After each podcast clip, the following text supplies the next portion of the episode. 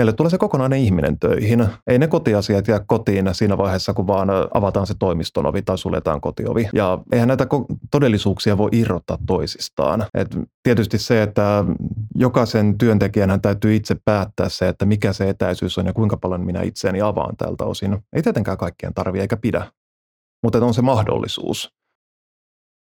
Tervetuloa kuuntelemaan Filosofian Akatemian podcastia. Keskustelemme työelämän murroksesta ja sen uusimmista ilmiöistä ja kutsumme sinut mukaan vallankumoukseen inhimillisemmän työelämän puolesta. Tämä on tiede, rakkaus, vallankumous.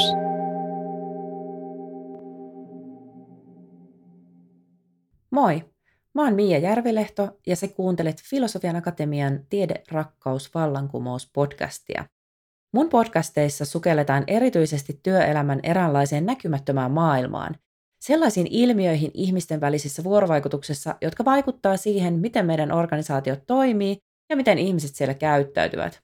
Jotta näitä ilmiöitä voi kehittää, on ne ensin kuitenkin tunnistettava, ja sitä varten mä olen kutsunut vieraakseni asiantuntijoita, joilla on oma suurennuslasinsa tähän teemaan. Tervetuloa mukaan! Hyvää huomenta, Valtteri. Erittäin hyvää. Mä oon tuota, saanut tänä aamuna vieraakseni tänne Filosofian Akatemian podcastiin Valtteri Valovirran tuolta Solitalta. Ja tuota, tänään kiinnostuksen kohteena on erityisesti se, että miten tällaisessa isossa – IT-firmassa, tai saat kuvailla kohta tarkemmin, että minkälainen firma te oottekaan, ähm, kehitetään äh, ihmissysteemejä ja kohtaamiskyvykkyyttä. Heti tuli kaksi semmoista isoa sanaa, mutta lähdetään pureutumaan kohta, että mitä ne tarkoittaa ja mistä on itse asiassa kyse. Sanoja, joita kukaan muu ei taida käyttää ja kukaan muu ei tiedä, mistä puhutaan. Just näin, just näin. Mutta tuota, ensinnäkin siis äh, lämpimästi tervetuloa. Kiitos. Ihanaa, että olet Mukava täällä. olla täällä mukavaa, että olet. Ja, ja, ja jos lähdetään siitä, että nettisivuilla lukee, että Solita on teknologia, data ja design-yritys, niin kerro mulle, mitä se tarkoittaa? Joo, tämä on tämä kysymys, mitä aina pelkää, että joutuu selittämään, että mitä kaikkea me oikeasti tehdään. Niin, me yhdistetään ihmisymmärrys, design, strategiat, teknologiat ja käytännössä me pystytään niiden avulla rakentamaan mitä tahansa palveluita, mitä, no, mitä ihmiskunta tarvitsee. Me pyöritetään aika isolta osin suomalaista yhteiskuntaa. Julkishallinnon tehty valtava määrä erinäköisiä sovelluksia kaiken näköiseen tiedonhallintaan, asianhallintaan, julkishallinnon päätöksentekoon, yritysten toiminnan ohjausjärjestelmiä, data-alustoja, tiedonhallintaan, ihan mitä tahansa. Ja hyvin vahvasti ollut alusta asti mukana kuitenkin se ihmisymmärrys siinä, että ei ole pelkästään, pelkästään ATK-talo. Joo, kaikkea maan ja taivaan väliltä. Kyllä, nämä on sen välillä tupannut kuvaamaan, että kaikki maan ja taivaan väliltä pystytään tekemään, että sieltä liikkeenjohdon korkeammasta strategiasta sinne niin kuin syvimpään ATK-olemukseen asti rautatasolle saakka Kyllä. melkein. Ja mullakin tälleen kuluttajana mä katoin, että mun puhelimessa on ainakin kolme teidän tekemää appia, ellei, ellei lisääkin. lisääkin tuota. Toki pelkistä appeista ei ole kyse, mutta... Ei ole, että ne appit on kuitenkin vaan se yksi pieni ilmentymä siitä, että usein se iso juttu on siellä appien takana, Kyllä. jossain näkymättömissä, kuluttajalle näkymättömissä. Ja eikö niin, että teitä on tällä hetkellä joku 1500? Jotain sellaista. Mä en ole enää edes täysin perillä, mutta jotain semmoinen 1500. Joo. Kuusi maata ja ties kuinka monta kaupunkia. Aivan. Täällä Pohjois-Euroopassa. No hei, sitten mikä, mikä nyt jos ajatellaan tämmöistä työroolia, niin mitä kaikkea sä teet Solitalla? No tämä on se toinen kysymys, mitä mä aina pelkään. No jos lähdetään nyt varmaan siitä niin kuin tärkeimmästä, niin mua haukutaan people leadiksi, eli esihenkilöksi. Ja tota, mulla on tiimi ohjelmistokehittäjiä, jolle no, tarjoilen esihenkilöpalveluita, eli mä en johda heidän arjen työtä, vaan he ovat siellä meidän asiakasprojekteissa – tekemässä työtä, jossa sitten on niin oma niin kuin projekti- ja asiakkuusorganisaationsa, mutta mä hoveroin tavallaan sen yläpuolella siinä ja tärkein tehtävä varmistaa, että ihmisten hyvinvointi, viihtyvyys, kehittyminen, jaksaminen ja kaikissa mahdollisissa muissakin asioissa tietysti aina olla sitten tukena, jos tarvii. Ja joskus myös rajapinta organisaation suuntaan sitten joidenkin Aivan. byrokraattistenkin asioiden hoitamisessa. Se on niin kuin, se niin kuin tärkein perushattu ehkä voisi sanoa. Ja toinen puoli on sitten kaiken näköiset työyhteisön kehittämistä, jossa varmaan erinäköiset valmennushommat on se eniten työllistävä itsensä johtamisen valmennuksia, erinäköisiä tiimivalmennuksia, fasilitointeja. Talon sisällä. Talon sisällä kyllä, mutta asiakkuustiimeille myös ja siellä on myös sitten asiakkaita totta kai myös mukana, koska projektitiimiinhan sisältyy aina myös asiakkaan henkilöt. Ja on käsittänyt, että sä oot sotkeutunut muinkin tavoin tämän tämmöisen jotenkin ihmisläheisen äh, lähestymisen, lähestymistavan vahvistamiseen, että pyörität mentorointiohjelmia teille sisällä ja oot jotain tämmöistä perhe, äh, perhekeskeistä Perhementorointia. Perhementorointia myös, myös tehnyt. Eli... Kaikkea, mikä liittyy ihmisiin. Kyllä. Joo, mua kiinnostaa kaikki tuommoiset, mitkä liittyy nimenomaan ihmisiin ja ihmisyyteen. Se on ollut oikeastaan se niin kuin kantava teema, että mähän määrittelen itteni syvimmiltäni työolemukseltani ihmisihmiseksi. Että kaikki, mikä liittyy siihen niin kuin ihmiseen ja ihmisen hyvinvointiin ja viihtyvyyteen ja oppimisen kehittymiseen on ne jutut. Mutta tosiaan paljon teen myös osaamisen kehittämisen, osaamisen kehittämisen kehittämisen kanssa töitä. Just. Tuota, pakko tuosta vielä kysyä, että miten sä oot itse päätynyt nimenomaan tuohon kiinnostumaan ihmisistä? Öö, onko sulla kuitenkin vähän erilainen koulutustausta tai se, miten oot aikoinaan päätynyt Solitalle? Niin, en mä tiedä. Mähän opiskelin markkinointia yliopistossa ja markkinointihan nyt on tavallaan psykologiasta syntynyt haara, että ei tässä nyt siinä mielessä hirveän kaukana olla, mutta oikeasti markkinointia mä en ole koskaan tehnyt varsinaisesti työksi. No totta kai se on ollut sivujuonne. Et, niin kuin konsulttipuolella on ollut kuitenkin koko ajan, Joo. tai toimittajan puolella voisi ehkä paremmin sanoa. Mutta jossain vaiheessa tuli edellisessä elämässä hokattua siinä, kun vähän niin kuin päädyin esihenkilörooliin siinä, että hitsi, että tähän on hei mielenkiintoista. Ja sitä vaan on niin kuin lähtenyt siitä sitten kairaamaan ja sitten teki pienen hypyn takaisin Solitalle siirtyessä tulin puhtaasti niin kuin projektipäälliköksi ja Scrum Masteriksi, eli projektivetorooli, mutta sehän on ennen kaikkea ihmisrooli Solitalla. Et vaikka siinä on totta kai se niin kuin menetelmät ja tuotokset ja talousasiat ja kaikki nämä myöskin mukana, niin se on kuitenkin hyvin vahvasti nimenomaan ihmisjohtajuusrooli. Ja siitä se on koko ajan niin kuin syventynyt ja kehittynyt. Sitten on yhdessä kohtaa perhevapaiden jälkeen päädyin esihenkilörooliin ja en tiedä, onko tältä uralta enää paluuta.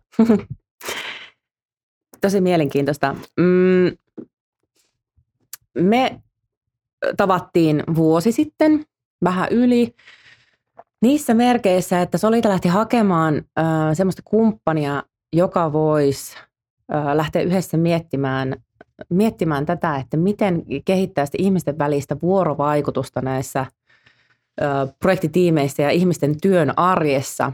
Ja, ja sitten tuota päädyttiin tosiaan kasaamaan tämmöinen tiimi, jossa on, on tosiaan teidän, teidän väkeä muutama ja, ja sitten mä oon ollut tosiaan mukana meiltä Filosofia-akatemialta ja sitten tuolta Heltistä on ollut myös sitten yksi organisaatiopsykologi matkassa ja, ja tuota, just tässä nauraskelinkin, että me ollaan satoja tunteja tehty työtä tänä vuonna yhdessä, mutta vasta kolmas kerta, kun mä tapaan sut livenä.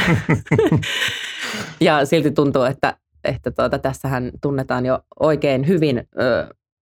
Niin kerro mulle vähän, että mistä se kaikki lähti? Miksi te lähditte hakemaan kumppania tämmöiseen teemaan kuin vuorovaikutustaitojen vahvistamiseen Solitalla? No, teemahan ei ole mitenkään uusi. Et siis jos miettii niin kuin ylipäätään Solitan historiaa, että vaikka me ollaan synnytty Tampereen hervana sillä, että on tehty Java ja SQL ja Nokialle, niin ihmisfirmahan tämä on ollut alusta asti. Ja siinä mielessä teema ei ole mitenkään uusi, mutta kyllä nyt niin kuin tietysti korona-aikaa on korostanut sitä tarvetta, että meidän täytyy entistä enemmän tehdä niiden, että me osataan, että me tullaan kohdatuksi toinen ihminen ihan oikeasti. Me puhutaan paljon näkyvistä ja näkymättömistä maailmoista, että pysytäänkö me pelkästään siellä, että puhutaan rooleista ja menetelmistä ja vastuista ja sprintin burndownista, vai puhutaanko me oikeasti siitä, että mitä me koetaan, mikä motivoi, mitä me pelätään, niin edespäin. Ja nuo asiathan eivät tapahdu itseksi. Toki parhaimmillaan ne tapahtuu itsekseen, mutta usein niiden eteen täytyy tehdä aika paljon töitä. Meillähän on ihan hirveän hyvä pohjaa perusteet. Mä uskallan sanoa, että me ollaan tosi, tosi kovalla tasolla ja perustavanlaatuisesti, mutta se ei tarkoita sitä, etteikö me voitaisiin olla vieläkin parempia siitä ja tehdä sitä entistä enemmän ja entistä kovempi vahvuus meille. Mutta hassu juttuhan on se, että alun tähän lähetti enemmän vähän sellaiset, että tarvitaan resursseja valmennuksiin pohjalta. Ja sitten oikeastaan siinä kesken kaikenhan tämä kääntyi siihen, että rakennettiin tämmöinen niin kuin kumppanuus kahden henkilön kanssa oikeastaan vielä voimakkaammin kuin kahden yrityksen kanssa, joiden kanssa lähdettiin oikeasti miettimään, että no okei, okay, on nämä valmennukset, mutta mitäs muuta tässä pitäisi oikeasti tehdä. Että ymmärretäänkö me ihan varmasti, mikä se meidän projektien todellisuus tällä hetkellä on, että millaista tukea sinne voitaisiin haluta ja tarvita. Ja tässä on niin kuin tehty jonkinmoinen kaari siitä, niin kuin, että valmennusresursseista oikeasti työyhteisön kehittämiseen. Mietti vähän syvemmälti sitä. Joo, mä oon tässä saanut tosiaan vuoden tutustua vähän siihen, että minkälainen talo te ootte ja, ja ketä siellä on töissä, mitä ne ihmiset työkseen tekee. Ja tämän maailman ulkopuolelta tullessa, niin tietysti paljon semmoista niin kuin jargonia, jargonia ja termistöä. mitä itse jargonia ei kai? mitä, mitä siinä oppinut myös, mutta samaan aikaan äm, tehnyt joitain havaintoja teidän firmasta. Kiinnostaa, kiinnostaako kuulet mitä? mä en ole ihan varma, uskallanko mä. Kyllä sä uskallat. Um, mun, mun työ organisaatiokehittäjänä on sitä, että mä pääsen aina kärpäsiksi katsoa erilaisiin organisaatioihin. Etäaikana se on paljon tarkoittanut vaikka sitä, että mä hypin Teamsista toiseen – ja niissäkin kyllä näkyy aina vähän sitä organisaation kulttuuria. Ja teillä mä oon toki päässyt käymään sitten myös, myös livenä, mutta alkaa ehkä hahmottaa vähän, että minkälaisia eri talot on ja, ja miten niissä ihmiset toimii. Et kulttuurihan on kuitenkin niitä arjen tapoja olla yhdessä. Ja ähm, musta on ollut tosi kiinnostavaa se, että mä oon päässyt käymään esimerkiksi teidän tämmöisiä äh, perehdytyspäiviä, mihin ihmiset osallistuu, kun he aloittaa teidän talossa. Ja sieltä huokuu tosi semmoinen, mä oon paljon pyöritellyt sitä, että, että miten 1500 hengen kansainvälinen talo voi olla ihmisläheinen ja miettinyt, että mitä ne elementit oikein on, niin yksi on esimerkiksi selkeästi erottautunut ähm, semmoinen asia, että näissä perehdytyspäivissä puhuu esimerkiksi teidän toimitusjohtaja, siellä puhuu, äh, puhuu tuota HR-johtaja, siellä olet sä ja Talousjohtaja. Kaik- talousjohtaja, kyllä. Äh, kuvaa sitä maailmaa, missä Solitalla työskennellään. Ja kaikki he tulee niihin tilanteisiin tosi jotenkin omina itsenään. Siellä kuvataan mm. omaa perhetilannetta, omia harrastuksia, kiinnostuksen kohteita, sitä, mm, mistä tykkää työssä, mikä ehkä tuntuu hankalalta. Tavallaan kaikki nämä tämmöiset mm, jotenkin framilla olevat isot hahmot tulee hyvin jotenkin ihmisläheisesti mm-hmm. sieltä ruudun takaa vastaan ja sanoo, että hei, mä oon sen yhden Slack-viestin päässä, että mulle saa laittaa viestiä milloin tahansa. Niin tämä oli niin kuin yksi semmoinen selkeästi äm, erottuva asia. Ja se heti jotenkin teki sen, että näissä tilaisuuksissa ihmiset alkaa juttelemaan ja, ja äh, jotenkin puhuu, puhuu toisilleen ja kysyy kysymyksiä. No sitten toinen on tämä, että kamerat on aina päällä. Eli kun ollaan jossakin Teams-palavereissa teidän väen kanssa, niin ihmiset tulee siihen linjoille aina näkyviin ja omina itsenään. Sitä ei hirveästi tarvitse jotenkin pyytää erikseen, vaan se on vähän niin kuin semmoinen mm. luonteva tapa olla. Ja tämä, tämä on myös, mikä kyllä monessa organisaatiossa ei ole se kulttuurinen tapa tehdä. Joo, mikä tuntuu itselle tosi vieraalta heti ajatuksena, että eihän mä tässäkin, kun me jutellaan kasvatusti, niin vetäisi maskia naamalleni puhuessani podcast-nauhoituksessa. Niin. Niin miksi mä Joo. peittäisin kamerani Teamsissa? Joo. Okei, jos mä olisin kävelylenkillä osallistumassa enemmän vaan kuuntelijana, niin sitten ehkä. No sitten sellainen asia, mikä mulla on kanssa noussut, on tämä, että mm, teidän arvot on siis välittäminen, intohimo, rentous ja rohkeus. Jos mä nyt ulkopuolelta ajattelen tämmöistä teknologia IT-taloa, niin emme välttämättä ensimmäisenä ajattelisi just näitä arvoja. Ja tuota, se on ollut äärimmäisen äh, jotenkin puhuttelevaa mulle, että kun ihmiset tulee teidän taloon, oli ne ollut viikon, kaksi tai kuukauden, niin ne sanoo ääneen, että nämä arvot näkyy teidän toiminnassa. Niin kerro mulle vähän näistä arvoista. Mitä se tarkoittaa ja miten te nimenomaan haluatte, että ne näkyy siinä työn arjessa? Mm, tässä kai pikkasen pitää ottaa semmoinen korporaatiotausta, että mistä ne arvot on tullut. Ne oli itse asiassa vähän ennen jo meikäläisen tuloa. Mä aloitin siis 2013 joulukuussa. Muistini mukaan 2012 oli tämmöinen projektimuotoinen hässäkkä, missä selvitettiin, että siis mitä solitalaiset arvostaa, mitä solitalaiset haluaa työltä. Ja siitä käytännössä kiteytettiin noin arvot ja se välittäminen siellä kaiken ytimessä. Että ei ole, johtoryhmä ei ole keksinyt niitä hirsimökkireissussa, niin kuin tiedän, että välillä on. Eli ne ihan oikeasti ensinnäkin lähti sieltä solitalaisista. Toki silloin ollaan oltu paljon pienempi talo, mutta ne ne on jatkanut voimakkaasti elämäänsä osittain tietysti sen takia, että ne on meillä myös meidän rekrytoinnin yksi peruste. Et kyllä me rekrytoinnissa, itsekin siis totta kai esihenkilönä olen rekrytoinut, ollut rekrytoimassa kymmeniä, jos sen satoja ihmisiä tässä haastattelemassa jne, niin kyllä se yksi pohdinta on, että vaikuttaako tämä ihminen siltä, että se toimisi meidän arvojen mukaisesti. Että istuukohan tähän meidän arvomaailmaan eli kulttuuriin – että ei se, että haettaisiin toistemme kopioita. Siitähän ei ole kysymys. Arvomaailma on jotain vähän muuta, syvempää kuitenkin. Että me ollaan kuitenkin, niin kuin, uskallan sanoa, että me ollaan oltu tosi monimuotoinen tosi pitkään. Mm. Niin tota, toi on tietysti varmasti yksi semmoinen asia, minkä takia ne arvot näkyy siellä puheessa jo aika niin kuin helposti ensimmäisistä päivistä ja viikoista alkaen, koska ne puhuttelee niitä ihmisiä jo lähtökohtaisesti totta kai osaamiset ja kaikki pitää olla myös kohdillaan. Mutta tärkeämpää on se, että kun pelkästään se osaaminen on se, että se ihminen on niin sanotusti oikeanlainen, voisi näin voi sanoa, tai soveltuva myöskin. Nämä kuulostaa aina välillä vähän silleen kankelta sille, että oikeanlainen ihminen. No kun ei se nyt ihan niin. niinkään yksinkertainen asia ole. Mistä sen, mistä sen tunnistaa? Siis tavallaan intohimo, välittäminen, rentous, rohkeus. Minkälaisissa niin, se... asioissa se jotenkin näkyy? No voi että kun tuohon olisi helppo vastaus, niin, niin mähän tekisin miljoonia kirjailijana. Mutta siis, kun eihän sitä voi kysyä, että no hei, mit, tai no voi kysyä, että hei, no hei, mitä mieltä saat näistä meidän arvoista? Puhutteleeko ne sua? Joo. Okei, okay, kiva. Ei, siis ne täytyy haistella vähän mutkien kautta erinäköisiä käytännön tilanteita aiemmasta elämästä. No okei, okay, kerro tarkemmin, miten sä toimit tuossa tilanteessa tai mitä sä siinä ajattelit? No miksi sä päädyit toimimaan noin?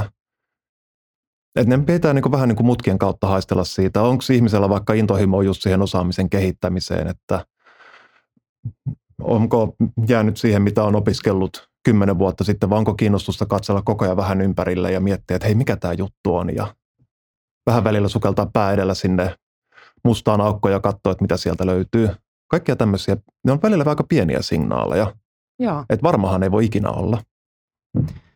Mistä sä luulet, että se on kehittynyt, että tällaiset asiat koetaan tärkeäksi, mitä mä oon nähnyt sitä tavallaan teidän työn arkea, niin se on hyvin semmoista hektistäkin projektiarkea. Erittäin. Teillä on hirvittävän öö, monimutkaisia projektiympäristöjä, todella erilaisia tiimejä. Tiimit saattaa koostua, siellä on solitalaisia, siellä on asiakkaan ihmisiä, ne saattaa olla asiakkaan tiloissakin, siellä on yhteistyökumppaneita, verkostoja ihmisiä, saattaa olla iso porukka erilaisia toimijoita, kenen kanssa, kenen kanssa toimia.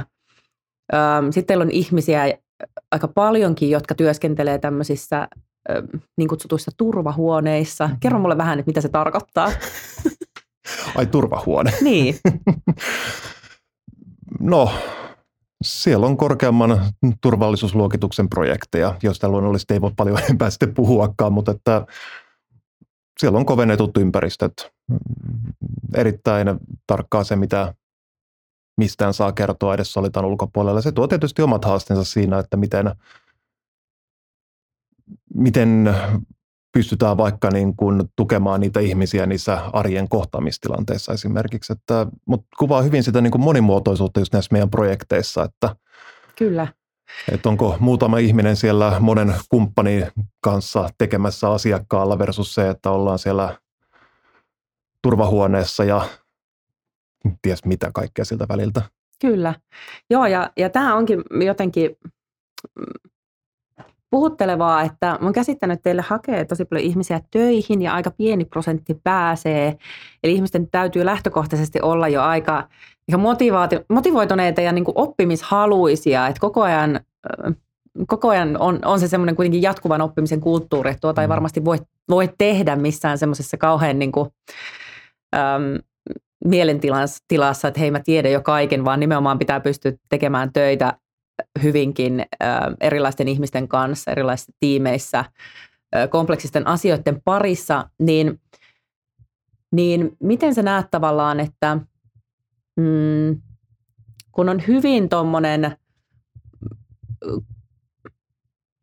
kuitenkin tavallaan paineistettu työympäristö ja sitten totta kai siellä on vielä tämmöinen niin kuin konsultin projektiarki arki ja sen lainalaisuudet, tulospaineet, asiakkaalle pitää tietysti niin kuin saada tulosta aikaiseksi. Ja sitten samaan aikaan puhutaan tosi paljon tämmöisestä inhimillisyydestä, siitä, että ihmiset tulisi omina itsenään. Mä oon kuullut, että ihmiset puhuu heidän haasteista elämässä, oli siellä sitten mielenterveyshaasteita, uupumusta, unettomuutta. Mä oon kuullut hirveän paljon tämmöistäkin mm. puhetta, mm. että siitä puhutaan aika avoimesti. Ollaan ihmisiä, ollaan ihm- Eikä, teille ollaan... Joo, meillä ollaan ihmisiä, voitko uskoa? Just näin. Mutta tämä on mun mielestä kiinnostavaa, että miten tämmöisessä niin kuin korkea suorituspaineen ympäristössä niin pidetään sitä tasapainoa, että uskalletaan olla omina itsenämme sillä omalla kapasiteetilla – ja niin kuin kertoa myös, että, mm. että ei osata eikä olla, niin kuin, että ollaan, ollaan oppijoina. No voi herra kyyd, minkä koko sen pallon heitit. Tiedän. Mutta sitten pakko palata siihen, mitä kerrot näistä meidän perehdytyssessioista, eli esimerkiksi tämmöinen starter kick-off-tapahtuma, joka on tämä koko päivän hässäkkä, mihin Mia viittasi tuossa hetkeä aikaisemmin, minkä avaa meidän toimitusjohtajalle Lindrusinossa, joka tulee siihen omana ihmismäisenä itsenään niin kuin jokaisen kohtaamiseen, että ei hän tule siihen joku niin kuin toimitusjohtajan maskinaamalla, vaan ihan tavallinen ihminen niin kuin muutkin. Ja mun mielestä se viittaa hirveän paljon just tähän, niin kuin, että kun usein sotketaan, kun puhut, ruvetaan puhumaan vaikka hierarkiasta, niin sotketaan niin kuin sosiaaliset hierarkiat, johtamisjärjestelmät ja sitten jonkinnäköiset se, että onko joku jonkun esihenkilö tai ei. Et sosiaalinen hierarkia on ihan älyttömän matala. Et kun oikeasti tosiaan osin juttuille voi milloin tahansa men hilpasta släkissä tai elävänä sillä, että näkee myös ne jalat siinä toimistolla. Et siis esimerkin näyttäminen. Siis siitähän se kuitenkin kulttuurirakentaminen myös lähtee tosi voimakkaasti, että ihan kaikki voi näyttää esimerkkiä siitä, että me ollaan kokonaisia, kokonaisina ihmisiä. Niin siis tämähän on yksi näitä meidän, mitä me aikanaan lanseerattiin tämmöisinä niin kuin – voisiko sanoa vähän niin kuin rekrytointilupauksina tai kulttuurilupauksina, että meille voi ihminen tulla kaikki ne täydellisyyksineen. Mm. Tämä oli muistaakseni aika tarkkaan vielä se sanotus aikana. Mutta se kuvaa just sen, että mä olen itse uniongelmainen. Et mä olen kärsinyt aika pahastakin unettomuudesta tuossa vuosia sitten, eikä se ehkä koko elämän aikana tästä katoa. Mutta se, että minkälainen ympäristö me luodaan, jotta tällaisen asian voi tuoda julki, mm. ilman että se on heikkouden merkki vaan että se on merkki siitä, että hei, mä olen tavallinen ihminen. Ja tähän on, eikö niin, että itse asiassa sitten on semmoista tavallaan tukipalvelutarjontaa. Öm, ihmiset mm-hmm. voi pitää haluamistaan aiheista tämmöisiä infoses- tietoiskuja. tietoiskuja, joo, infosessioita, mihin kuka tahansa voi tulla. Teillä on tämmöinen sisäinen in-house coach, jonka kanssa voi jutella. Useampikin nykyään. Mm. Kyllä, ja teillä on tuota, Teillä on Auntien tukipalvelut Kyllä, tarjolla. meillä on sisäistä itsensä johtamisen valmennuskokonaisuutta. Vertaisporukoita. On. Esihenkilöt on siellä myöskin aina sitten lähempänä tukena. Ja tietysti koko lähtökohta siinä, että kuka tahansa sun kollega voi olla se tärkein tuki. Et hyvin moninaiset sosiaaliset verkossa. Tähän on yksi syy siihen, että minkä takia me ollaan haluttu myös pitää kiinni siitä, että meillä on nämä niin kuin henkilökohtainen esihenkilö. Että on aina se yksi ihminen, johon voi vähintäänkin aina luottaa kaikissa asioissa, jonka kanssa pitäisi pystyä keskustelemaan sellaisesta aiheesta, jota ehkä projektiarjessa ei niin helposti tule keskusteltua.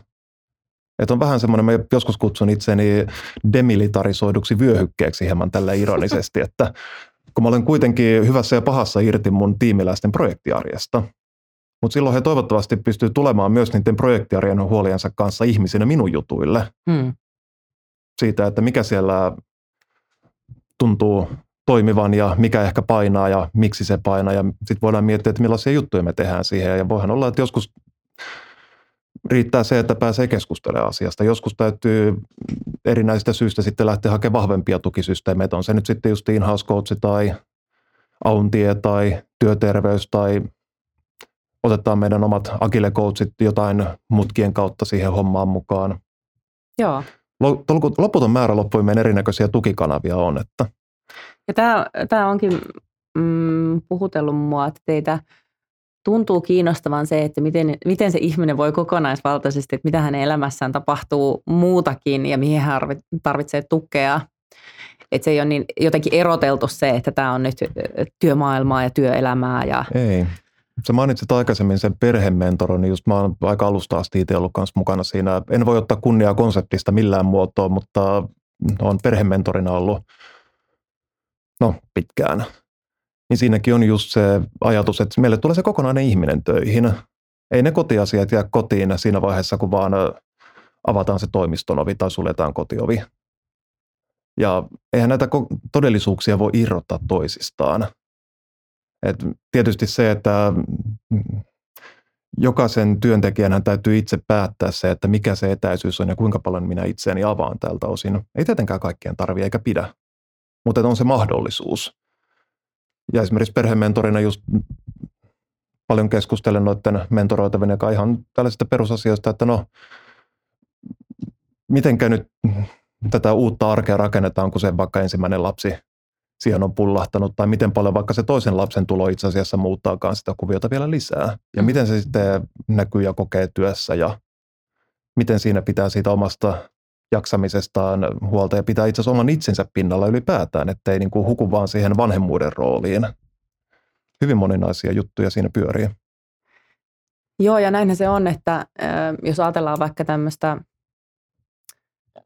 fiilistä, mikä jossakin kokouksessa on, tai minkälaisia päätöksiä tai yhteistä ajattelua siellä saadaan aikaiseksi, niin sillä on merkitystä, minkälaisella jotenkin tunnelmalla tai fiiliksellä me itse tullaan siihen tilanteeseen. Ja, ja nämä on monesti niitä, mihin se ns. se vapaa-aika läikkyykin, se meidän muu elämä. Mm. Me saatetaan olla tunne, jossakin tunnetilassa tai meidän mielessä saattaa olla jotain, mikä itse asiassa vaikuttaakin sitten siihen seuraavaan kohtaamiseen, jos me vaan viedään ne mukanamme. Ja, ja teillä aika paljon mun mielestä panostetaan siihen, että on tämmöisiä avoimia itsensä johtamisen valmennuksia – joissa kiinnostavaa on ollut nähdä se, että siellä ohjataan ihmisiä ajattelemaan heidän omaa ajatteluaan ja ohjataan heitä niin kuin hyväksynnän pariin. Eli hyväksymään sitä, että minkälaisia ihmisiä he ovat ja, ja sitä keskeneräisyyttä ja omaa semmoista inhimillisyyttä. Öm, ja tämä on ollut siinä mielessä herättelevä, koska ö, meidän maailmassa organisaatiot pyytää meiltä tosi paljon semmoista tips and tricks maailmaa, että antakaa työkaluja, antakaa nyt jotakin välineitä, että millä ihmiset pystyy vaikka johtamaan niiden omaa työtä paremmin. Ja sitten kun teillä on joku tämmöinen sisäinen sessio, niin siinä heti alussa sanotaan, että tässä ei tulla antamaan tips and tricksejä, vaan että et sori vaan, että täällä tullaan ajattelemaan omaa ajattelua. Mm. Niin te pistätte aika paljon vaivaa ja eforttia siihen, että ihmiset pysähtyy tuommoisten asioiden äärelle työajallaan ja työnantajan ohjaamana. Niin mitä sä siitä ajattelet? No mä oikeastaan näen sen välttämättömänä. Et siis, jos palataan noihin itsensä johtamisen valmennuksiin, mistä ne on saanut sitä alkukimokettaa, niin meidän in-house coach Kivistön Tarja tosiaan, no hän on ollut pitkään meillä töissä jo ja tota, tosi paljon niin kuin omassa työssä on havainnut sitä, että keskustellaan ihan niistä perustavanlaatuisista asioista, että kuka minä olen. Et pohditaan arvoja, identiteettiä ja saatetaan vaikka havaita sitä, että on joku tekemisen kanssa jonkinmoinen arvoristiriita. näinhän tapahtuu missä tahansa talossa, koska ollaan ihmisiä kuitenkin. Ja sitten ollaan kuitenkin, niin, kuin, niin, ei ole välttämättä kovin tietoisia välttämättä aina niistä arvoista ja identiteetistä, millaisia uskomuksia meillä liittyy siihen työntekoon, mitkä asiat meitä oikeasti kannattelee, eli tuo meille energiaa arjessa, mitkä asiat syö sitä energiaa enemmän kuin antaa. Niin me ollaan otettu tosi vahvasti tuossa just se näkökulma, että havahtuminen, ajattelun ajattelu, pohdiskelu, ja kun mainitsit just tuon tota, hyväksynnän, niin vähän sille vitsikkäästi nimetty tämä tota itsensä johtamisen pyhäksi kolminaisuudeksi, joka lähtee nimenomaan just siitä hyväksymisestä. Että jos me lähdetään ruoskinnalla liikkeelle, niin silloinhan ei me päästä koskaan kiinni siihen oikeastaan, niin että meillä olisi energiaa miettiä sitä, että miksi tämä tilanne on tämmöinen kuin on. Mutta jos jotenkin pystyy hyväksyä sen, että okei, mä olen tämmöinen haavoittuvainen, vajaavainen ihminen, kienee ja pystyy vapauttaa itsensä siitä, voisiko sanoa sellaista niin kuin perustavanlaatuista alkutuskasta edes muutamaksi sekunniksi sinne itsetutkiskelun pari ja itseymmärrykseen, itsetuntemukseen, vaikka just pohtimaan niitä arvoja, identiteettiä, miten nämä jutut on jo hyvässä linjassa työn kanssa tai jossain kohti ristiriidassa. Ja sitten voidaan ruveta miettimään niitä tavoitteita, että mihin mä oikeasti haluan mennä. Et mä uskallan väittää, että tips and tricksit ei toimi ilman sitä havahtumista. Siinä on varmaan se niin perustavanlaatuinen syy, minkä takia noi on nimenomaan tuollaisia, niin että ollaan läsnä, pysähdytään, ajatellaan, pohdiskellaan, tutkaillaan, miltä tuntuu. Et jos sille ei ole aikaa sille reflektiolle tai interspektiolle, niin jossakin vaiheessa se operatiivinenkin aika ja tekeminen rupeaa krakaamaan.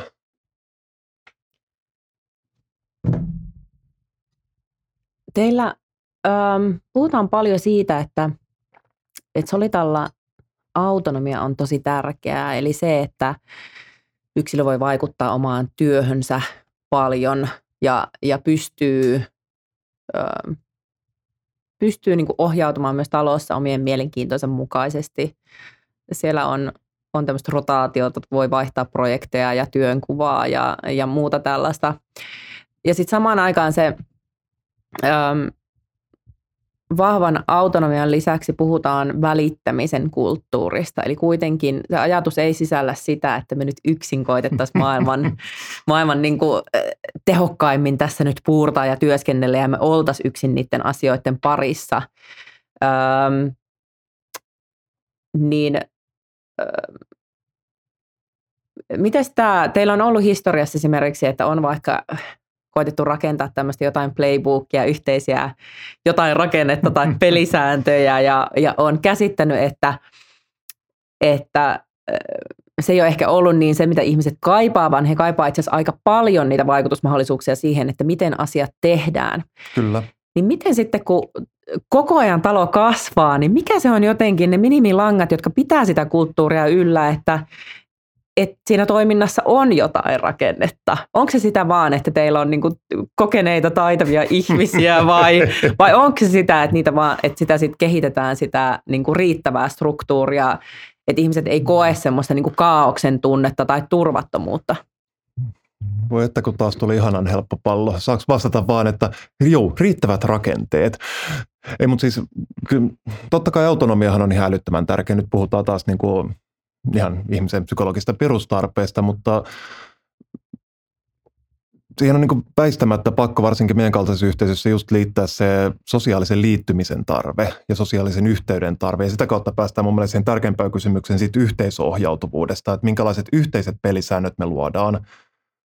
Että missä ne meidän yksilöllisen paperiarkin rajat menee, missä me päätetään itse ne toimintamallinsa, missä määrin meidän täytyy ruveta huomioimaan sen toisen ihmisen toimintatavat ja keskustella yhdessä, miten me, no mikä tahansa projektiarjen juttu, miten me hoidetaan tätä meidän versiohallintaa, että meidän koodi on aina jojossa, josta tullaan nimenomaan siihen yhteisohjautuvuuden näkökulmaan. Meillähän asiakasprojektit on hyvin itsenäisiä.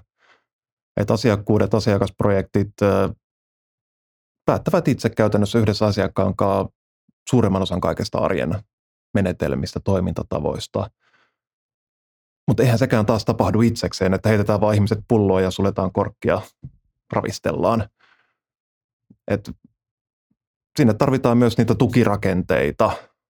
Tarvitaan esihenkilöiden tukea, tarvitaan ehkä agile coacheja, mutta tarvitaan myös ihan puhtaasti vain niin kuin osaavia ihmisiä, jotka osaa ajatella ja miettiä sitä ja huomioida toisia. Ja tietysti ihan puhtaita tietysti menetelmiä, menetelmätaitoisuuksia, teknisiä taitoja, sellaista osaamista, mutta mä uskallan väittää, että se palaa aina kuitenkin siihen, minkä mainitsit jo alussa, tämä yksi mystinen termi, kohtaamiskyvykkyys. Että me osataan kohdata se toinen ihminen jolla muullakin tasolla kuin sillä, että puhutaan siitä jostain teknisestä menetelmästä. Että millä tavalla versiohallintaa teknisesti hoidetaan. Kun sinne alle saattaa liittyä paljonkin historiaa ja merkityksiä ja tunteita, jotka vaikuttaa siihen, miten me koetaan se asia oikeasti.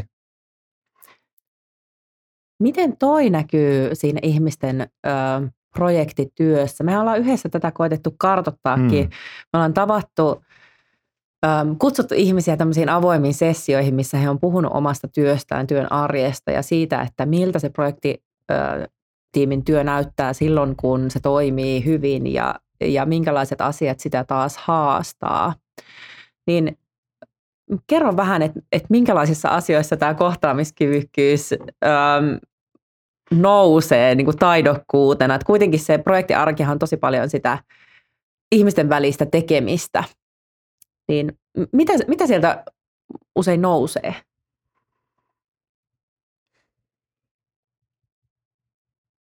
Silloin kun se toimii, niin jollakin tavalla se on se hämäisesti sanottuna turvallisuus ja luottamus. Mm.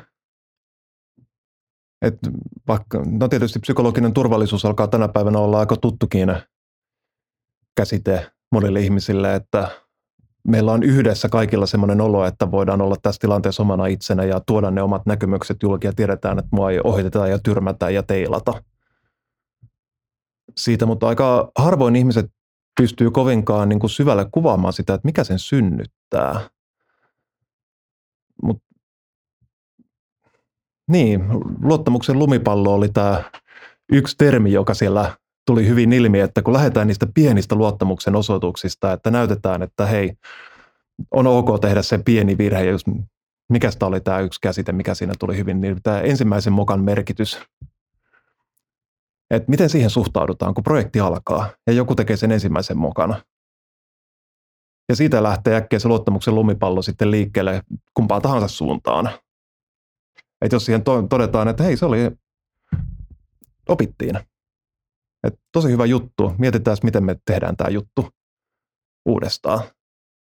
Ja siinä tulee kohdatuksi ihmisenä oikeasti sellaisella aika syvälläkin tasolla, koska sehän on voi olla, sanotaan vaikka tämmöinen, että on vielä uusi solitalainen, on aika iso näyttämisen paikka.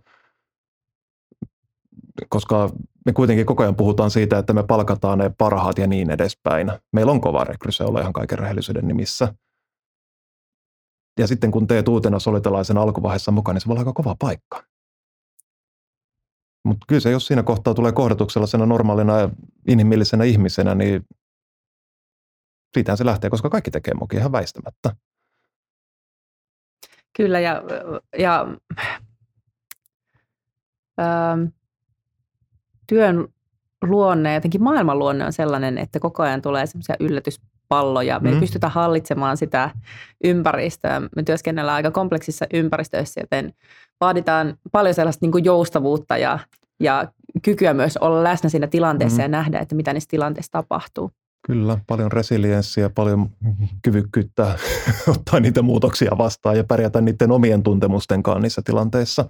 Mikä on tietysti yksi tärkeä asia just näiden itsensä johtamisen valmennusten kannalta, että silloin ehkä pystyy myös itse tekemään sitä reflektiota ja interspektiota siinä, että no, miksi tässä nyt tuntuu täältä, kun no, luottamuksen lumipallo lähti hyvin vyörymään ja sitten yhtäkkiä painovoimaa keikahtaa ja Joo. jotain tapahtuu.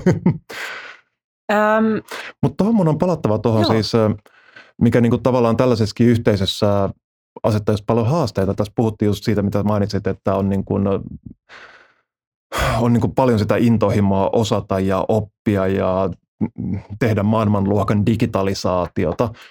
Mutta onhan siinä se kääntöpuoli, että se asettaa valtavan suuria odotuksia. Ja siinä on esimerkiksi teema, mistä me puhutaan jonkun verran, mutta en mä tiedä, puhutaanko me vielä tarpeeksi siitä, että miten me oikeasti pystytään käsittelemään semmoinen paikka, että kun oot päässyt tekemään sitä maailmanluokan digitalisaatiota, oot yksi siitä neljästä prosentista, joka meidän hakijoista pääsee sisään tai jotain sinne päin.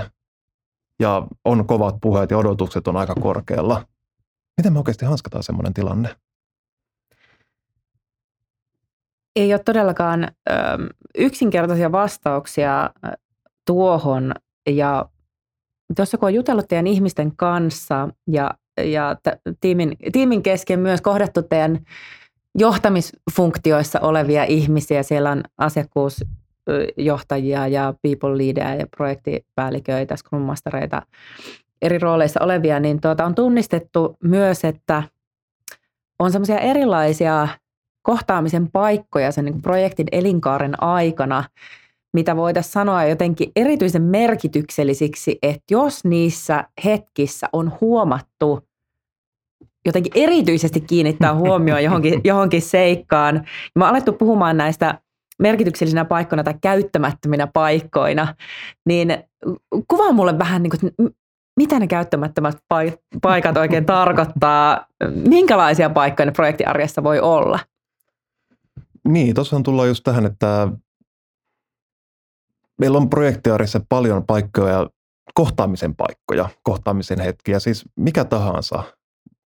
Daily, jos tehdään skrumimaisesti, tai meillä on weekly, tai mikä tahansa kahvituokio, sehän on kohtaamisen paikka. Mikä tahansa tämmöinen seremonia, virallinen tai epävirallinen.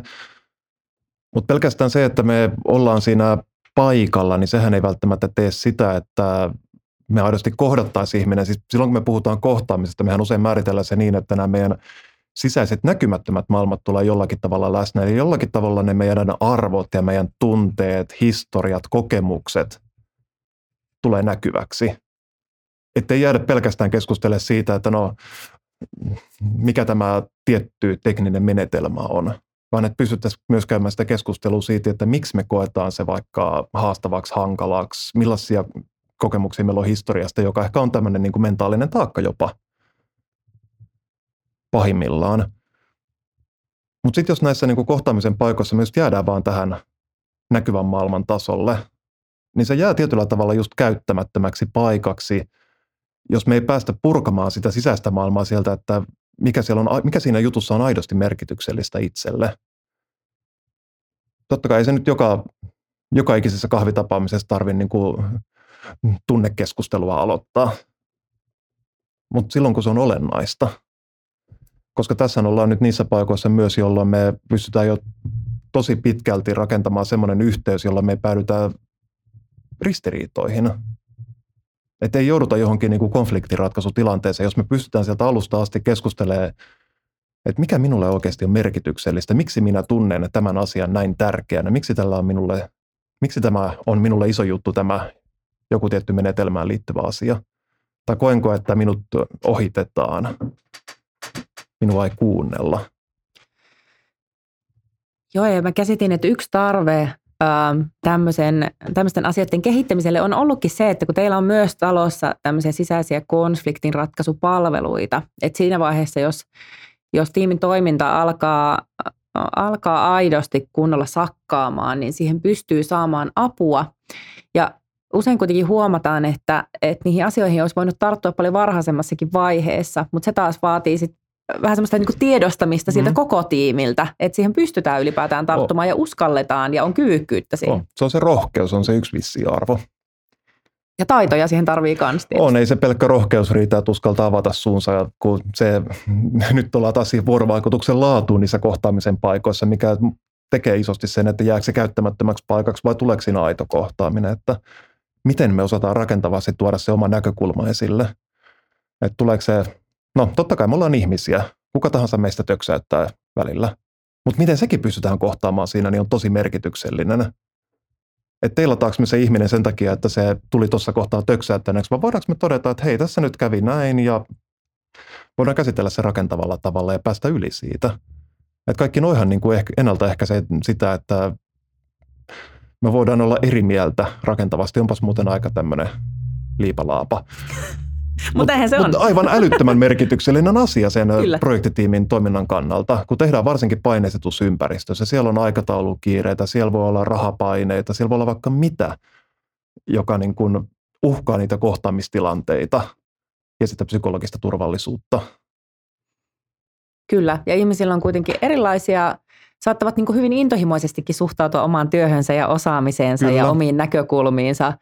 Ja, ja kuitenkin yhdessä pitää saada se paras lopputulos aikaiseksi. Ja, ja se on ollut, ö, olen huomannut myös sen, että kun ihmiset puhuu näistä projekteista ja siitä, että mikä niissä toimii tai mikä ei toimi, niin sitä saattaa äkkiseltään tulla sellainen mielikuva, että no onpas tässä ollut haasteita, mutta todellisuus on ollut aina se, että, että jotenkin se laatu on ollut tosi hyvä ja asiakas on ollut tosi tyytyväinen.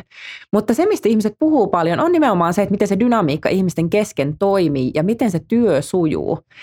Ja jos ajatellaan, että se on kuitenkin se, mistä ne meidän työpäivät koostuu, että minkälainen fiilis meillä on töissä ja miten se Mm. työ rullaa, miten mä koen, että mua arvostetaan, mitä, miten mä Joo. pystyn niin oikeasti tuomaan sen koko mun potentiaalin siihen pöytään, miten mun ideoihin suhtaudutaan, kaikki tämmöinen, niin, niin sillähän on valtavasti merkitystä taas sit siihen niin kuin työn kiinnostavuudelle, mutta sille henkilökohtaiselle kokemukselle myös siitä.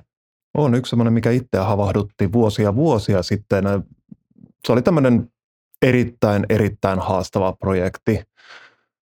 Menemättä nyt sinänsä niin kuin yksityiskohtiin, mutta että todella, todella kompleksi asia niin teknisesti kuin toiminnallisesti kuin kaikilla mahdollisin tavoin. Ja kyllä siinä ihan rehellisesti sanottuna niin kuin, siinä oli monet ihmiset uupumisen kovassa riskissä ja näin, mutta sitten se, että mitä eräs kollegani siitä tilanteesta justiin kuvasi, oli tämä, että, että kun on hyvä meininki, on just se hyvä luottamus ja voit luottaa siihen kollegaan siinä, että tässä ollaan niin kuin yhdessä rintamassa tekemässä sitä yhteistä asiaa, niin kaikki tämmöiset, niin kuin, että on teknisesti älyttömiä vaikeuksia ja hirveän isoja haasteita ja valtava määrä juttuja korjattavaksi, muutettavaksi ja siis niin kuin ollaan pikemminkin jo siellä niin kuin kynefinissä siellä kaauksen kuin kompleksin puolella, niin se kestetään, Hmm. jos meidän tiimin yhteys on kunnossa. Mutta jos asia on päinvastoin, vaikka olisi maailman siistein teknologiaa ja parhaiten toimivat menetelmät ja kaikki, mutta jos se yhteisö ei toimi, niin eihän sitä olisi jaksanut katsoa. Että siinä hän olisi itse uupunut. Joo. Ja ihmisethän lähtee työpaikoista sen takia, että, että joku niiden ihmisten välillä, välillä siinä ei, ei toimi. Se on aika merkityksellinen asia kuitenkin. Kyllä se tyypillisimmin ehkä, tietysti totta kai kaikki oppimisen mahdollisuudet ja tämmöiset tulee aina sitten myöskin välillä vastaan. Mutta kyllä mä uskaltaisin myös rekrytoijana sanoa tälle mututuntumalta, en ole tilastoinut asiaa. Mutta että enemmän se on se niin kuin, mikä jotenkin fallbackaa aina siihen, niin kuin miten me kohdataan ihmiset. Siellä on jossain määrin enemmän syynä kuin se, että olisi hapantunutta teknologiaa pelkästään. Ja varmaan se, että mikä jälki sille asiakkaalle siitä yhteistyöstä jää, on kuitenkin paljon sitä henkilöiden välistä suhdetoimintaa lopulta. Kyllä se vaikuttaa aina siihen arvioon, että eihän kukaan ihminen robottina arvioi sitä lopputuotosta sillä perusteella, että kuinka mainiota koodia ja kuinka hienot toiminnallisuudet meillä on. No nehän on tietysti meillä aina timanttia.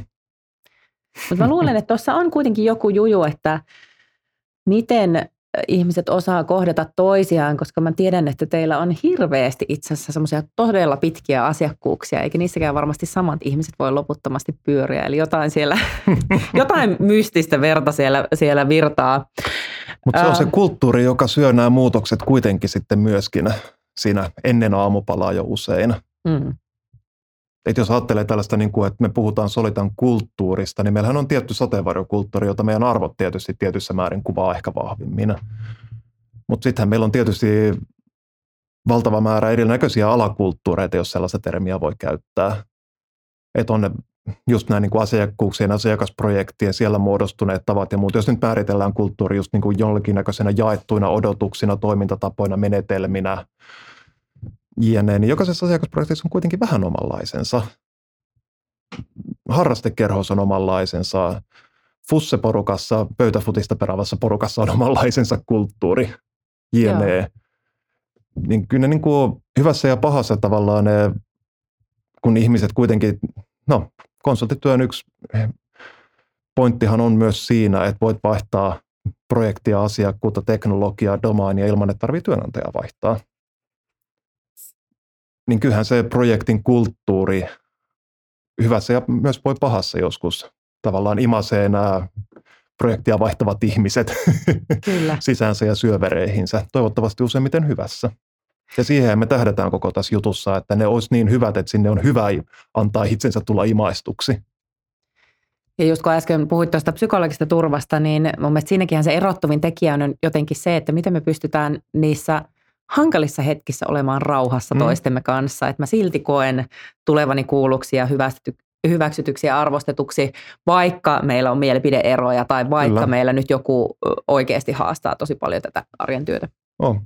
Ja tonhan takia justiin, jos miettii näitä erinäköisiä valmennuskokonaisuuksia, mitä nyt vaikka erityisesti on erinäköisissä johtamisrooleissa tarjottu vaikkapa just hankalien tilanteiden kohtaamiseen ja eräänlaisen hoitamiseenkin, ja mitä nyt sitten myös niin kuin tarjotaan jatkossa avoimemmin kaikille solitalaisille, niin, niin niissä hankalissa tilanteissa se oikeasti mitataan. Että jos kaikki on sellaista helppoa pullamössöä, niin eihän se vaadi oikeasti kovin kummoista taitoisuutta. Mm. Eikä se vaadi itsensä avaamistakaan niin paljon. Ei. Mm. Joo. Joo, ja ö, me ollaan kovasti koetettu miettiä ja työstää tässä vuoden aikana myös, että no, miten me voidaan tukea ihmisiä ja minkälaisia tukirakenteita nyt sitten voi luoda siihen, että me autetaan ihmisiä näissä jotenkin näkymättömissä paikoissa. Ensinnäkin tietysti lähtee siitä, että, että tunnistetaan, että kun siinä projektissa tapahtuu ihmisten keskellä jotakin, eikä se tarko- tarvitse tarkoittaa sitä, että siinä olisi joku ongelma, mm. vaan että mitkä on niitä merkittäviä paikkoja, että kun vaikka projekti alkaa tai määritellään asiakkaan kanssa, että mitä häneltä odotetaan tai heiltä odotetaan organisaationa, mitkä on onnistumisen edellytykset taas sitten, että, että teidän tiimi voi toimia – siinä semmoisessa tuntilaskutuspaineessa, kun kuitenkin tiimiytymisellä on hirveän iso merkitys ja ryhmädynamiikalla ja kaikella niin kuin asioilla, jotka vie aikaa muodostuakseen ja syntyäkseen. Niin äm, me ollaan vähän jaettu sitä, että me pystytään vaikuttamaan eri asioilla kahteen vähän niin kuin trackiin. Et, et yksi on tämmöinen Solitan vähän niin kuin way of working, tapa työskennellä, se jotenkin se kulttuurinen puoli, mm. ehkä se niin kuin jotenkin äänensävymaailmakin, että mm. et, et miten meillä ajatellaan, että meillä toimitaan, eikö niin? Eräänlainen pelikirjan kaltainen, vaikka ehkä sitä sanaa me ei kyllä käytetä, mutta... Joo. Mutta Mut sen... meillä on niin kuin joku jaettu käsitys siitä, että miten asioiden pitäisi niin kuin hyvällä tavalla tapahtua. Joo. Et se ei ole niin kuin joku ylhäältä alaspäin annettu byrokraattinen ohjekirja, josta pitää toimia step by step. Kyllä. Ja mä oon ainakin käsittänyt, että tuohon voi vaikuttaa esimerkiksi, meillä on paljon tämmöisiä erilaisia vertaissessioita, niin kuin nyt vaikka korona-aikana syntyi tämä uh, Living in Exceptional Times-sarja. Kyllä. Kerro mulle vähän siitä. Hm. Joo, sehän käynnistyi hyvin pian sen jälkeen, kun tosiaan covid silloin, no nyt jo kaksi puoli vuotta, kun siitä tulee kohta ja päädyttiin täyteen lockdowniin ja totta kai hyvin nopeasti tunnistettiin ja tiedettiin, kun kuitenkin sen verran ihmisiä ymmärretään, että tämähän on niin kuin ihan hirveä haaste meidän kulttuurille. Et kun me ollaan rakennettu se meidän kulttuuri siihen niin kuin ihmisten kohtaamisen ympärille, ja nyt yhtäkkiä meidän pitää kaikkien olla omissa kopeissamme kotona Teamsin ruudulla ja yhteiskunta suljettu, ja siis sehän herättää valtavan määrän erinäköisiä tapoja reagoida. Toiset jopa lamaantuu. Voi olla, että tehdään taas päinvastoin, että ruvetaan niin kuin jopa sellaisiksi yli- ja hyperaktiivisiksi ja kaikkea mahdollista. Todettiin, että me tarvitaan, niin kuin siis, me tarvitaan se reflektiivinen paikka, jossa voi vaan olla ja käsitellä tätä ilmiötä hmm. jollakin tavalla. Että millaista just vaikka, niin kuin, millaisia pelkoja ja tunteita kaikkea tämä voi herättää tämä tilanne. Että voidaan vaan olla oikeasti just läsnä ja kuunnella. Ja tosiaan meidän nykyinen, edelleen tykkäisin kutsua häntä kulttuuriministeriksi, vaikka tämä ehkä on mm-hmm. vähän jo meilläkin vanhentunut käsite, mutta meidän ihmisjohtaja Sivosen Outi ja tosiaan Haaskoutsi Kivistön Tarja on vetänyt näitä sessioita nyt no, sieltä asti, kun lockdowni alkoi ja ne kerää jatkuvasti satapäisen yleisön olemaan läsnä ja kuuntelemaan ja pohtimaan erinäköisiä ihmisyyden teemoja – peloista ja turvallisuuden tunteesta ja ylisuorittamisen kokemuksista, vaikka minkä näköisistä asioista. Ja siis nimenomaan se paik- reflektiivinen paikka, jossa voi vaan oikeasti olla ja pohtia sitä olemista. Joo, ja tämähän on siis tuota, se on tunti, tunti Teamsissa tämmöistä ehkä fasilitoitua yhdessä olemista mm, kuukauden parin välein suomeksi tai englanniksi. Suomeksi ja englanniksi. Joo, totta. Molempia, jotka sitten nauhoitetaan. Ihmiset voi katsoa niitä myös jälkikäteen, mutta on käsittänyt, että, että ihmiset on kokenut ne äärimmäisen hyödyllisiksi, kyllä. että sitä on kyllä haluttu jatkettavan sitä sarjaa. On.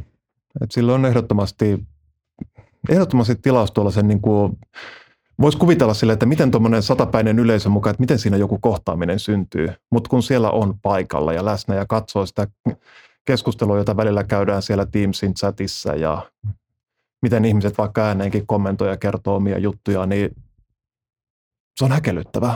Hmm. Et kyllä mä uskallan sanoa, että me ollaan niin siinä kulttuurirakentamisessa just siinä mielessä onnistuttu tosi hyvin siinä niin nimenomaan inhimillisen kulttuurin rakentamisesta. Hei, mä voin kertoa siitä, että minkälaisia vaikka pelkoja tämä tilanne aiheuttaa mun ilman, että mut leimataan joku heikoksi epäsuoriutu. Joo, jo. epäsuoriutujaksi suoriutumattomaksi henkilöksi, Kyllä. joka ei pärjää arjessaan. Mutta toisaalta pitää tavallaan pystyä vaikuttamaan tuohon tuohon niin kulttuurin kokonaisuudessaan, mutta sitten tarjotaan ihmisille myös ihan niin kuin taitojen Kyllä. oppimista ja opettelua. siellä löytyy laidasta laitaan, ihmiset pohtii työyhteisössä toimimista, systeemeissä toimimista, ryhmädynamiikkaa, haastavia tilanteita, palautekulttuurin toimimista, ihan semmoisia niin taitoja. Mm. Kyllä. Et siis, jos nyt miettii taas, niin palaa tähän tällaiseen, voisiko sanoa oppimisen kulttuuriin tai osaamisen kehittämisen kulttuuriin, niin sehän on myös ihan alusta asti ollut firman DNAssa. Mm. Tosi vahvasti, että halutaan, olla, halutaan siis ihan kirjallisesti niin kuin tietoisesti halutaan olla uteliaita ja oppivia eläimiä. Mutta se ei sen ei pidä missään tapauksessa rajoittua just siihen niin kuin menetelmiin ja teknologioihin vaan täl, tai tällaisiin, vaan nimenomaan siihen, että miten me ollaan ihmisinä. Mm. Et, siis ihmisenä kasvamista. Ihmisen, niin, ihmisenä kasvamista, kyllä. Um, tämä on ollut älyttömän uh, jotenkin sytyttävä keskustelu. Ehkä siksikin tietysti, että et, et mua itse kiinnostaa nämä asiat. Mä koen, että tämmöisten asioiden kehittämiselle työelämässä on valtava tarve. Kyllä. Ei ole ehkä semmoinen niin suomalaiseen organisaatiokulttuureihin sisäänrakennettu asia, että kiinnitettäisiin huomiota tällaisiin. Miksi on ollut jotenkin ilo nähdä, että, että teillä on hoksattu, että, että tämä on asia, johon täytyy panostaa ja, ja se tietysti liittyy myös siihen, että, että teillä on semmoiset perusasiat aika korkealla tasolla. On. Että on paljon rakenteita, tavallaan johtaminen on kunnossa, on ehditty luoda sitä infraa on. Ja siis se, se on ollut myös tietoinen päätös, että me halutaan tehdä meidän niin kuin johtamisesta ja esihenkilötyöstä meidän vahvuus. Et se on ollut tietoinen valinta siinä, kun mietitään, että me ollaan kasvettu ihan hirveätä tahtia. Jos miettii, että silloin joulukuussa 2013 mä olin henkilö numero 238.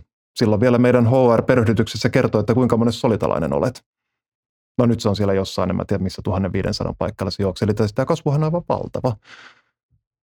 Niin jälleen kerran ei nämä asiat tapahdu itsekseen. Meidän täytyy oikeasti tehdä tosi paljon työtä sen kulttuurin rakentamisen ja ylläpitämisen eteen. Miettiä, mitkä asiat oikeasti on säilytettäviä, mitkä on kehitettäviä.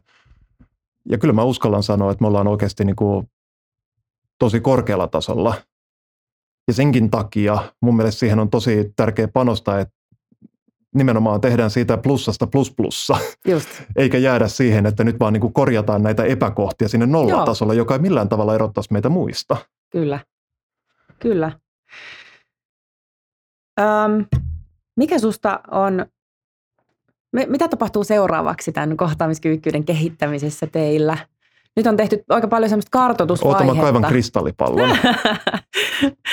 tehty tosi paljon semmoista kartottamista, että miten ihmiset kokee, kuultu ihmisten mm. ajatuksia mm. ja näkemyksiä, niin mitä sä, mitä sä odotat äm, ensi vuodelta ja tulevalta lukuvuodelta, joka Kyllä. alkaa elokuussa. Kyllä.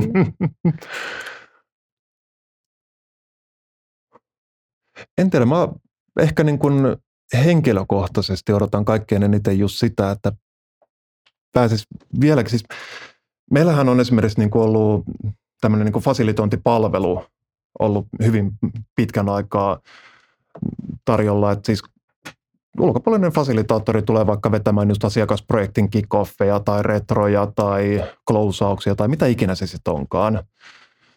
Mutta pääsisi nimenomaan tällaisilla puolella just näitä niin kuin kohtaamistilanteita ja tätä ihmissysteemiä rakentamaan niiden ihmisten kanssa. Nyt päästiin muuten takaisin tähän meidän yhteen rakkaaseen itse keksitty, tai en tiedä ollaanko me keksitty termiä yksinämme ja ensimmäisenä tai ainoana, mutta ihmissysteemi. Mutta se, että kun meillä on läjä niitä ihmisiä, on hirveän komplekseja vuorovaikutussuhteita joka suuntaan, on erinäköisiä tiimejä, joilla on sisäiset rakenteet ja yhteydet ja ihmisapit sitten siihen toisiin tiimiin ja on ne tekniset apit siellä jossain sen päälle rakennettu ja niin edespäin. Eli tämä kompleksi systeemi. Joo. Ja Joo. miten me niin pystytään sen tiimin kanssa yhdessä hahmottamaan tätä kompleksia ihmissysteemiä ja miten, minkälaisia kohtaamisia me siellä tunnistetaan, jotka niin kuin toimii tosi hyvin, josta me voidaan tehdä vielä parempia. Missä meillä on niitä kohtia, joita meidän pitäisi vähän kehittää vielä paremmin. Mehän ollaan kauniisti kutsuttu muutamaa projektitiimiä meidän koeeläintiimiksi, jonka kanssa me ollaan lähdetty tekemään näitä erinäköisiä harjoituksia. Ja kyllä niistä ainakin palaute on ollut ihan hirveän hyvä. Että kyllä mä niin otan innolla sitä, että päästään oikeasti vielä laajemmalti tekemään noita juttuja tuosta näkökulmasta. Joo, joo ihmiset on, on ihan asiakkaidenkin kanssa äm, hahmottaneet, että mikä se on se, se ihmissysteemi, missä toimitaan, miten kaikki näkee sen, minkälaiset lainalaisuudet siinä on. Ja, ja jo heti semmoisesta keskusteleminen avaa, että, että miten se meidän työ toimiikaan ja miten eri tavoin me sitä asiaa nähdään, niin se on ollut tosi palkitsevaa ihmisille. On, on. Ja sitten kun tosi usein just se No, me ei toimita helpoissa ympäristöissä. Tämä sana kompleksi, kompleksi, kompleksi, tässä on tullut tämänkin session aikana monta kertaa. Ja sitten kun meillä on vaikka monta projektia asiakkuudessa ja niillä on tekniset apit ja niillä on ne ihmisapit ja on menetelmät ja mitä. Ja sitten kuitenkin pitäisi, on, nähdään haasteita jonkun asian kanssa. Mm. Mutta jäädäänkö me keskustella vaan siitä, että no valitaanko me nyt joku tämmöinen menetelmä, että skaalataanko me tätä meidän agelea nyt jollakin tietyllä menetelmällä, vai pitäisikö meidän lähteä itse asiassa keskustelemaan siitä, että mikä se niin kuin todellisuus tällä hetkellä on, että minkä näköisen, ymmärretäänkö me oikeasti sitä niin kuin meidän ihmissysteemiä, miten se todellisuudessa toimii. Mm. Että me lähdetään pelkästään ottamaan jotain skaalattua frameworkia, josta niin kuin, no, joka ei nyt välttämättä sitten palvele oikeasti sitä meidän niin kuin systeemiä. Niin, ja voihan niin, olla, että meidän kyllä. pitää muuttaa meidän ihmissysteemiä toki. Mutta jos emme hahmoteta sitä ensin, niin mehän saatetaan lähteä ihan väärällä jalalla liikkeelle. Aivan. Öm, mä haluaisin tähän loppuun tehdä sulle muutaman tämmöisen lauseen, mitä sä saat itse jatkaa. Apua. Ota, mä otan vähän rauhoittavia. Tämä ei ole, tuota, ei ole kauhean monimutkaista. Sano vaan jotain sellaista, mikä sulla tulee ensimmäisenä mieleen. Parempi, ettei sano ensimmäisenä mieleen tulevia asioita. no, sä tiedät semmoisella itse sensuurilla. Um, työelämässä mikä sun mielestä on yliarvostettua? Roolit ja tittelit. Mikä on sellainen ominaisuus, ähm, mitä sä arvostat toisissa ihmisissä tai sun työkavereissa?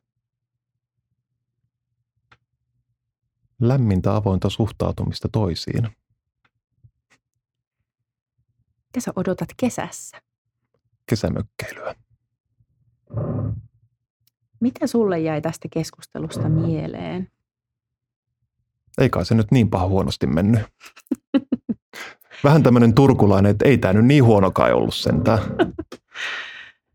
Ja viimeisenä, maailmassa ei ole koskaan liikaa. Ihmisyyttä. Olipas aika pliisua. Mutta Mut hei, tämän hyvin, keskustelun jälkeen, mitä muuta voi tulla mieleen? hyvin päätti tämän. hei, tuhannesti kiitos sulle tästä keskustelusta. Odotan kiitos, Mia. kovasti, että päästään jatkamaan hommia yhdessä näiden asioiden parissa. Samoin. Kiitos. Hyvää kesää. Samoin. Kiitos. Tämä oli Filosofian Akatemian Tiede, rakkaus, vallankumous podcast. Kiinnostuitko inhimillisen työelämän vallankumouksesta?